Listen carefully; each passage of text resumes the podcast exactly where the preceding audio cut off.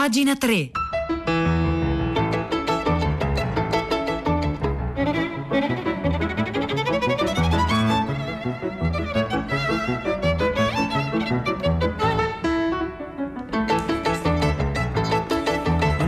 Saluto da Nicola La Gioia, benvenuti a pagina 3, la cultura nei quotidiani, nelle riviste, nel web, sono le 9, e le 9 precise, 42 secondi di mercoledì 2 giugno, buon festa della Repubblica, eh, 75 anni fa, era il 46, per la prima volta le donne appunto avevano diritto eh, di voto eh, in Italia, come sapete da ieri qui appunto eh, a Radio 3, eh, su, a Fahrenheit ci sono le testimonianze delle, delle ragazze eh, di, di, allora, delle quali, delle quali quasi ehm, centenarie straordinarie raccontano che cosa accadde in quei, in quei giorni. Queste testimonianze saranno inoltre disponibili in versione integrale sulla pagina dei podcast eh, della RAI e di questo parlano anche i giornali, per esempio su Repubblica, Simonetta Fiori, che è una delle più brave giornaliste in circolazione, anche appunto quando si occupa di queste cose, intervista Teresa eh, Vergalli, 93 anni, combattente della brigata Garibaldi, che ricorda quel 2 giugno del, del 46. La Repubblica era un sogno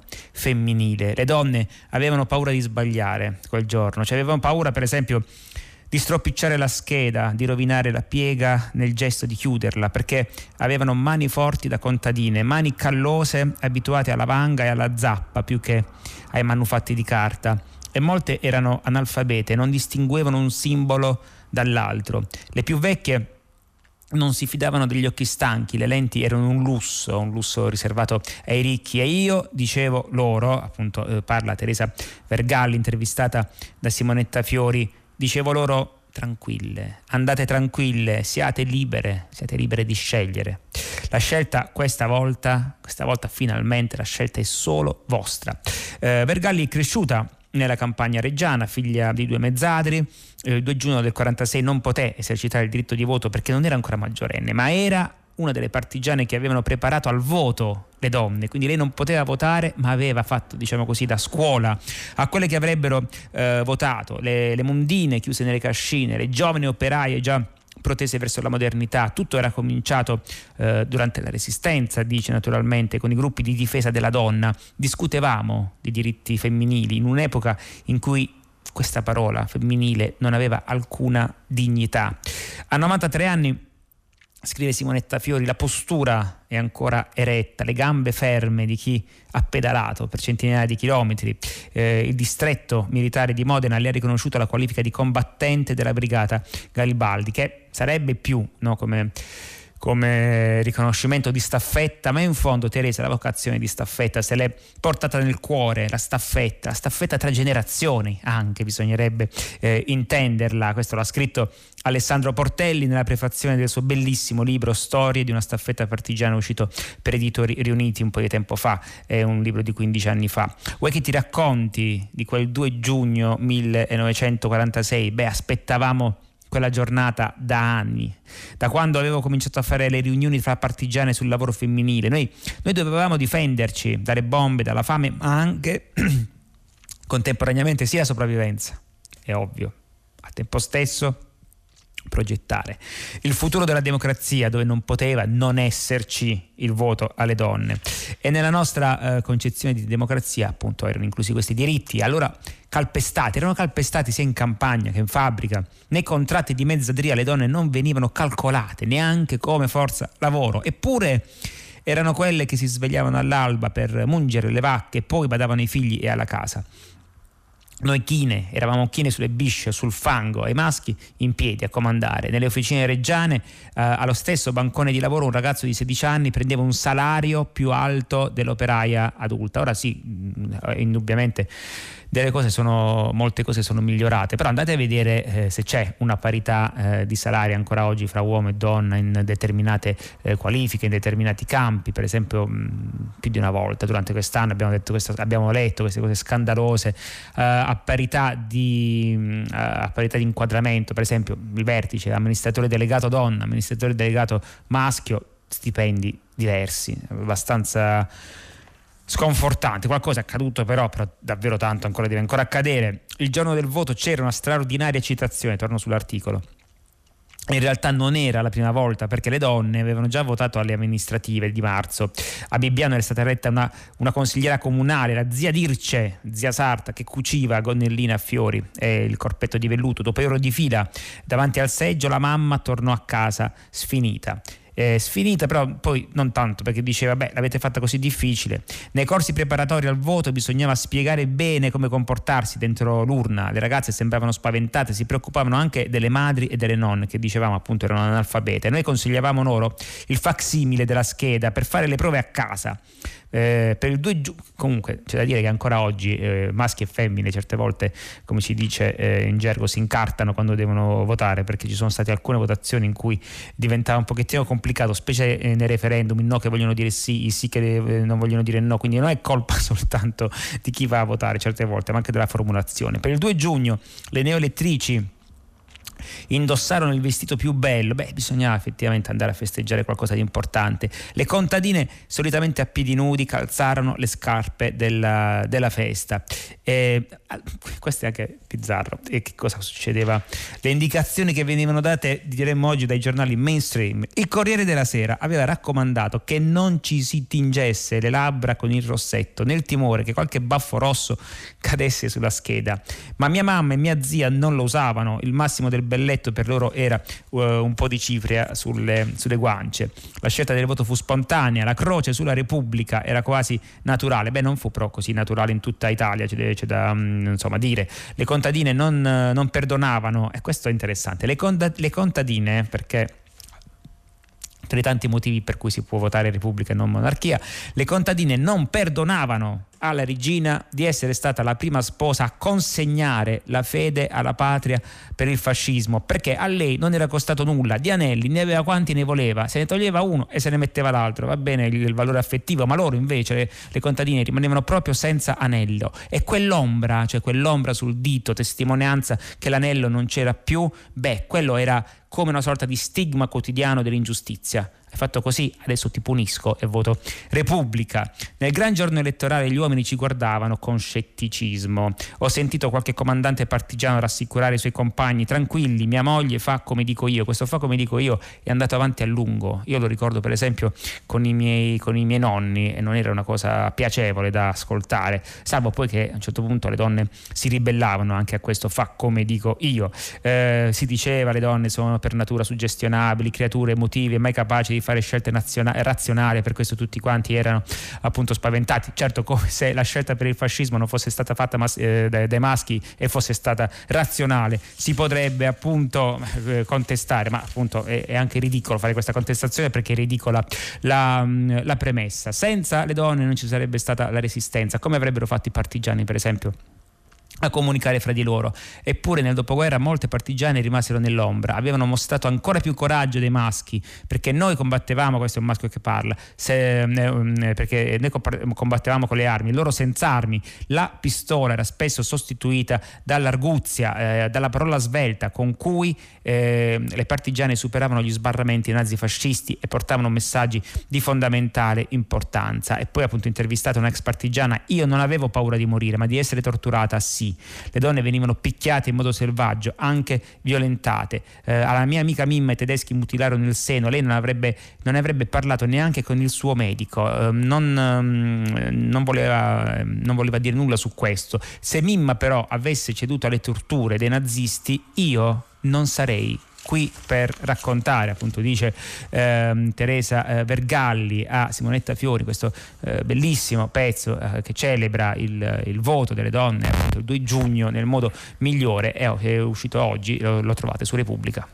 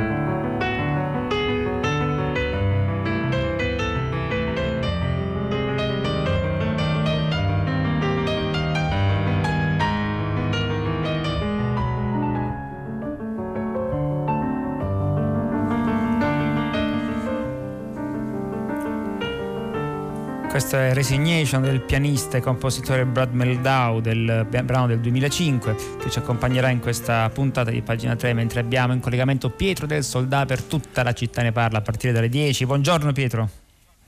Eccomi Nicola, buongiorno a te, alle ascoltatrici e agli ascoltatori di pagina 3. Questa mattina ci occupiamo della scarcerazione di Giovanni Brusca che da alcuni giorni sta scuotendo la politica, l'opinione pubblica, la difficoltà ad accettare che esca dal carcere un uomo colpevole della strage di Capaci, di infiniti altri delitti eh, che hanno insanguinato il nostro paese per, per anni. Eppure ha chiamato stamani a filo diretto di prima pagina una signora, ciò avviene in ottemperanza ottemperanza di una legge che lo stesso Giovanni Falcone, da brusca assassinato, voleva. E questo è un nodo importante non solo per capire la storia della lotta alla mafia, l'importanza dei collaboratori di giustizia, ma anche per affrontare il dilemma che è centrale nello Stato di diritto e parlarne il 2 giugno a nostro modo di vedere non è una coincidenza, cioè la difficoltà anche di accettare il senso della giustizia, che prevede anche questo, così come l'articolo 27 della nostra Costituzione prevede il carcere, che il carcere sia riabilitato riabilitativo anche per i peggiori criminali. Una sfida difficile, eh, moralmente, anche emotivamente per tutti noi. Di questo alle 10 in diretta parleremo, abbiamo bisogno di telefonate, interventi, critiche dei nostri ascoltatori. Noi ci siamo, grazie Nicola.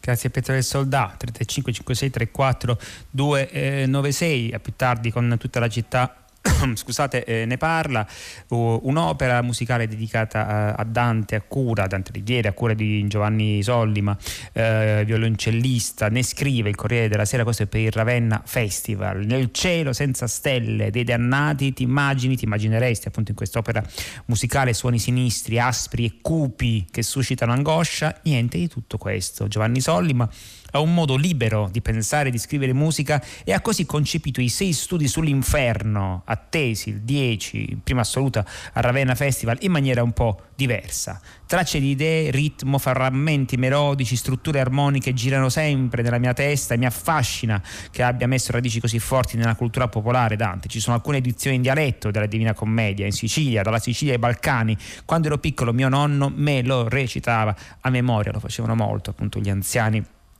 fino a qualche generazione fa, come ha lavorato.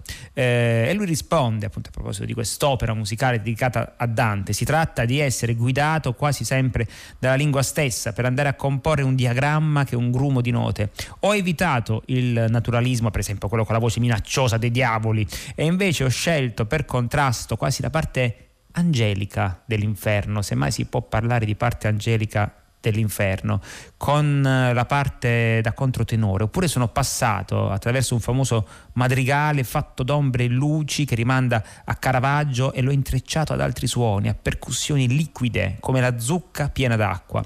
E, e poi per esempio dice mm, ecco durante l'inferno racconta la pietà.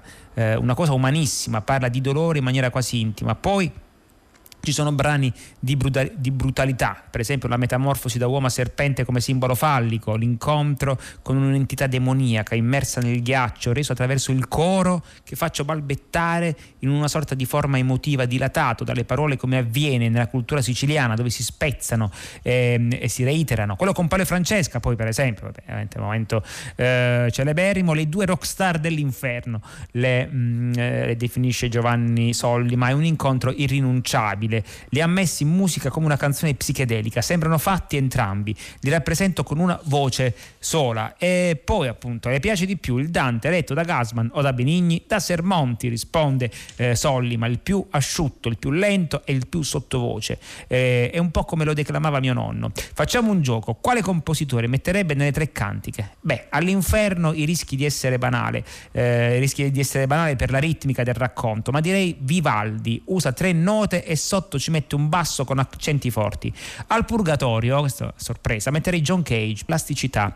Nel passaggio dal purgatorio al paradiso scelgo Schubert per il concetto di amore come sofferenza. Paradiso, paradiso che mette Bach, sì, ma sai, Bach vale per tutte e tre le cantiche perché Bach è l'essenza stessa della musica. Questa intervista su, uh, su ah, Giovanni Sollima sulla sua opera in musica dedicata eh, a Dante Alighieri per il Ravenna Festival, ecco, la trovate sul Corriere della Sera oggi in edicola.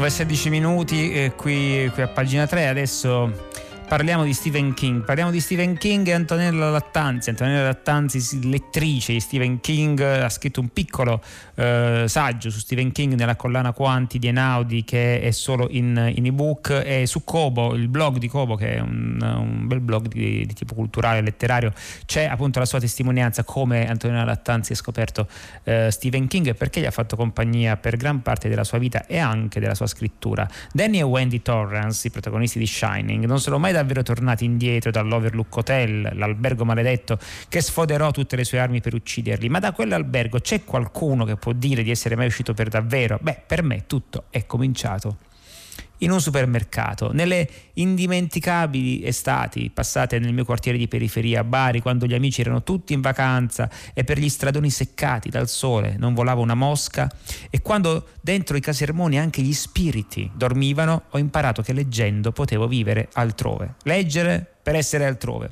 Ricordo quelle estati rocambolesche, fino a un fatitico giorno dei miei 13 anni in cui sono inciampata in un mondo nuovo. Ecco, io avevo letto tantissimo, ma soltanto i libri che mi avevano fatto scoprire i miei genitori, e questo è già qualcosa si può dire. Anni 90, c'era questo grande supermercato, mio padre, mia madre e io siamo in fila alla cassa, io mi giro un attimo indietro e vedo un cestone di libri, edizioni trascabili, libri cosiddetti facili, beh così venivano un tempo catalogati, avrei potuto fare tranquillamente a meno, era il messaggio subliminale di mia mamma e di mio papà, non so quale forza mi porta verso quel cestone a imporre le mani su un libro, questo libro era eh, un libro di Stephen King, la scritta rossa, caratteri cubitali, in rilievo, Stephen King. Chi è Stephen King? King, io forse neanche lo so, vedo poi il titolo Shining, leggo la quarta e non so che succede, io quel libro lo voglio. Lo propongo a mia madre e dico possiamo comprare anche questo? Lei lo sfoglia, legge la quarta, dice non è un libro per te. Mia madre non sapeva chi fosse Stephen King, però capisce, diciamo così, che eh, per la grafica, per dove è messo, è un libro dozzinale, appunto, così venivano considerati così negli anni Ottanta i libri di Stephen King. Questa cosa è abbastanza sorprendente a, a dirla oggi. Io però sono capatosta, dice Antonella Lattanzi, e finché non mi comprate questo libro da qui non usciamo.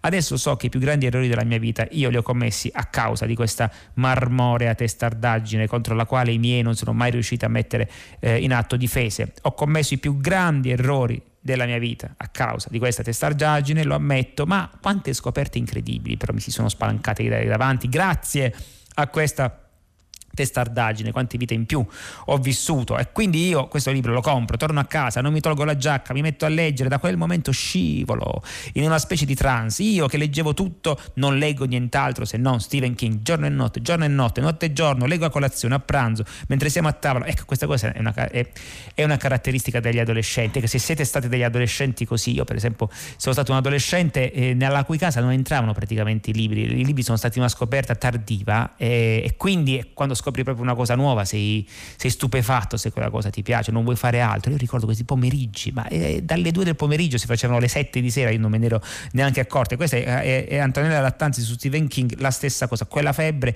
che hai in una determinata età della vita, proprio salta il concetto, l'architrave del tempo, no? per dirla con Faulkner, salta. Eh, mi sporco anche di sugo mentre leggo libri di Stephen King, leggo solo King e, e visto che appunto da un bel po' ho capito che da grande voglio fare la scrittrice, sono anni che provo a scrivere il mio primo romanzo, riesco sempre a iniziare dopo un po' di capitoli, non riesco ad andare avanti, beh mi metto a scrivere con la testa piena di Stephen King, uso la macchina da scrivere di mio padre, i tasti mi consumano le unghie, i tasti delle macchine da scrivere ti consumano sempre le unghie. Chissà se in quel consumarsi, in quel bloccarsi a mezz'aria dei tasti, in quell'incastrarsi anche un po' doloroso di un dito in mezzo ai, ai, ai tasti, in quel sovrapporsi di vari colori dell'inchiostro, c'è un senso più profondo? Eh, questa è una domanda a cui non possiamo dare risposta, Antonio Lattanzi.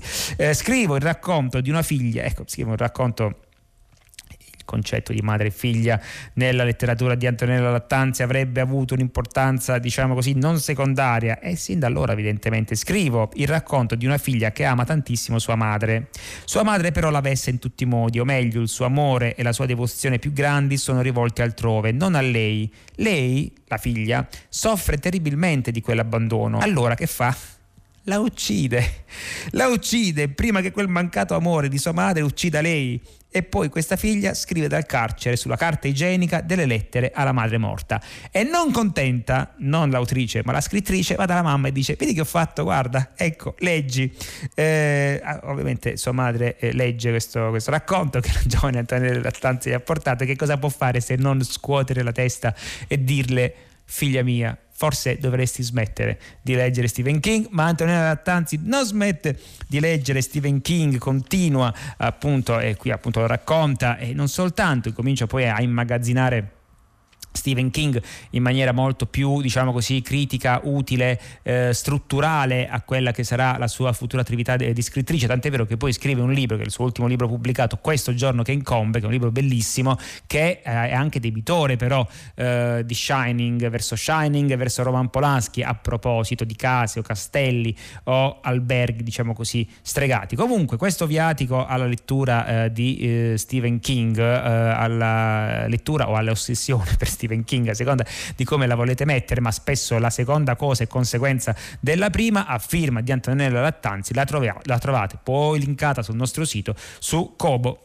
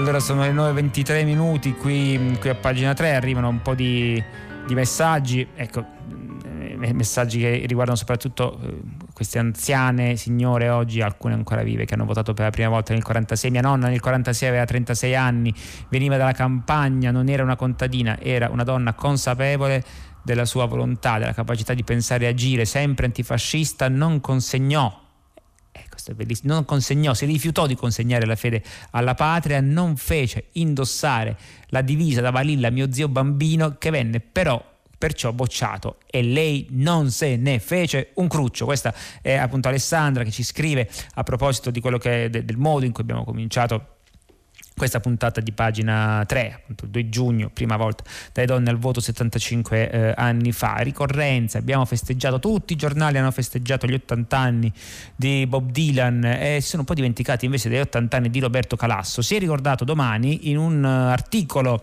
di Andrea, di Andrea Zanni che ripercorre un po' uh, la parabola di Calasso al, alla Delfi, editore, scrittore, ruminatore di storie, risvoltista uh, di copertine, una storia, una storia, la storia della sua vita dovrebbe essere prima di tutto la storia del, delle sue letture. Calasso è l'ultimo di una stirpe magica di editori protagonisti, secondo la definizione dello storico Giancarlo Ferretti, quella che ha reso l'editoria del Novecento un'editoria fatta di, di nomi, Enaudi, Mondadori, Garzanti, Feltrinelli, Rizzoli, Bompiani, Sellerio, Rusconi, La Terza, Boringhieri. Ecco, il cognome Calasso in questa genealogia non c'è, però lì in un certo senso è il segreto, perché lo possiamo considerare come l'ultima discente di una immaginaria aristocrazia intellettuale che leggeva i libri in ogni lingua, che conosceva direttamente i migliori scrittori del secolo, che viaggiava il mondo per parlare eh, di libri da fare, di quelli appunto eh, da, da, non fare. E poi appunto il, eh, racconta un po' la nascita della Delphi, che è una, una, faccenda poi abbastanza nota, più di una volta abbiamo raccontato qui a pagina 3 la pubblicazione di Nietzsche con, eh, con note critiche per la prima volta in quel modo fa sì che da una costola di Enaudi a un certo punto si, si stacchi ehm, eh, ad Elfi. Eh, la figura appunto di Bobby Baslen come diciamo nume tutelare insieme a Luciano Foà della casa editrice. Bobby Baslen uomo che scriveva pochissimo ma eh, pensava tantissimo ed era proprio un connettore di uomini, di storie e soprattutto di, di motivi eh, di, di, ispirazione.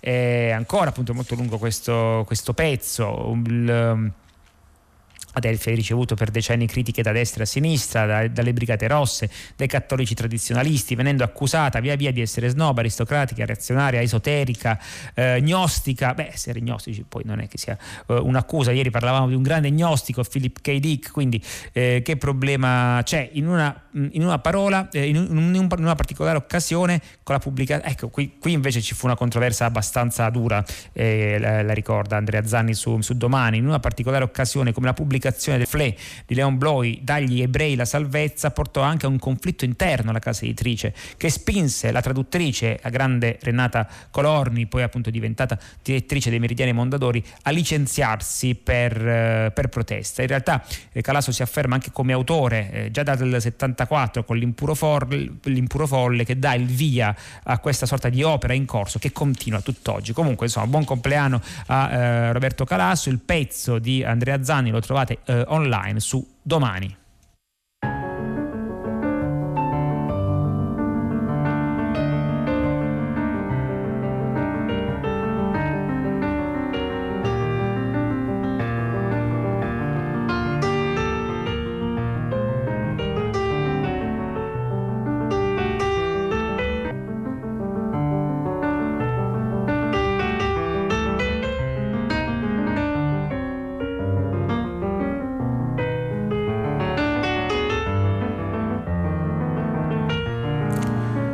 Resignation del pianista e compositore Bud Meldau che ci ha fatto compagnia in questa puntata di pagina 3 io riesco ancora, tempo è poco ma ce la faccio. A, a, a, eh, a, segnalarvi appunto un pezzo che è uscito originariamente sulla voce di New York poi ripreso da Minimet Morale di Michele Crescenzo su Paul Oster eh, così come abbiamo riassunto prima l'attività di, di Calasso o meglio ne abbiamo solo fatto accenno rispetto al pezzo che poi chi vuole si va a leggere. Qui appunto Michele Crescenzo lo fa con Paul Oster che proprio lo prende alla lontana eh, Paul Oster seduto alla scrivania sotto due lampade accese, le tende delle finestre sono chiuse giorno e notte, preferisce scrivere sulla sua Olimpia.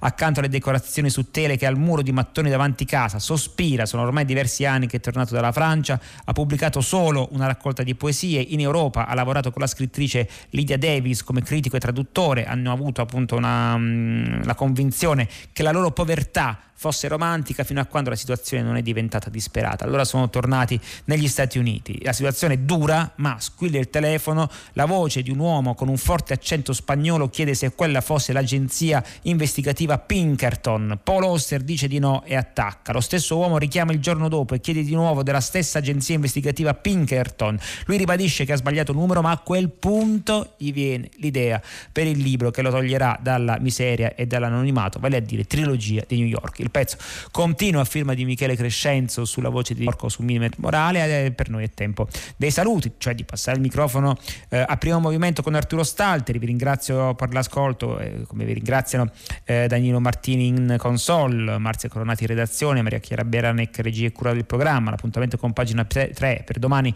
alle 9, un saluto da Nicola La Gioia.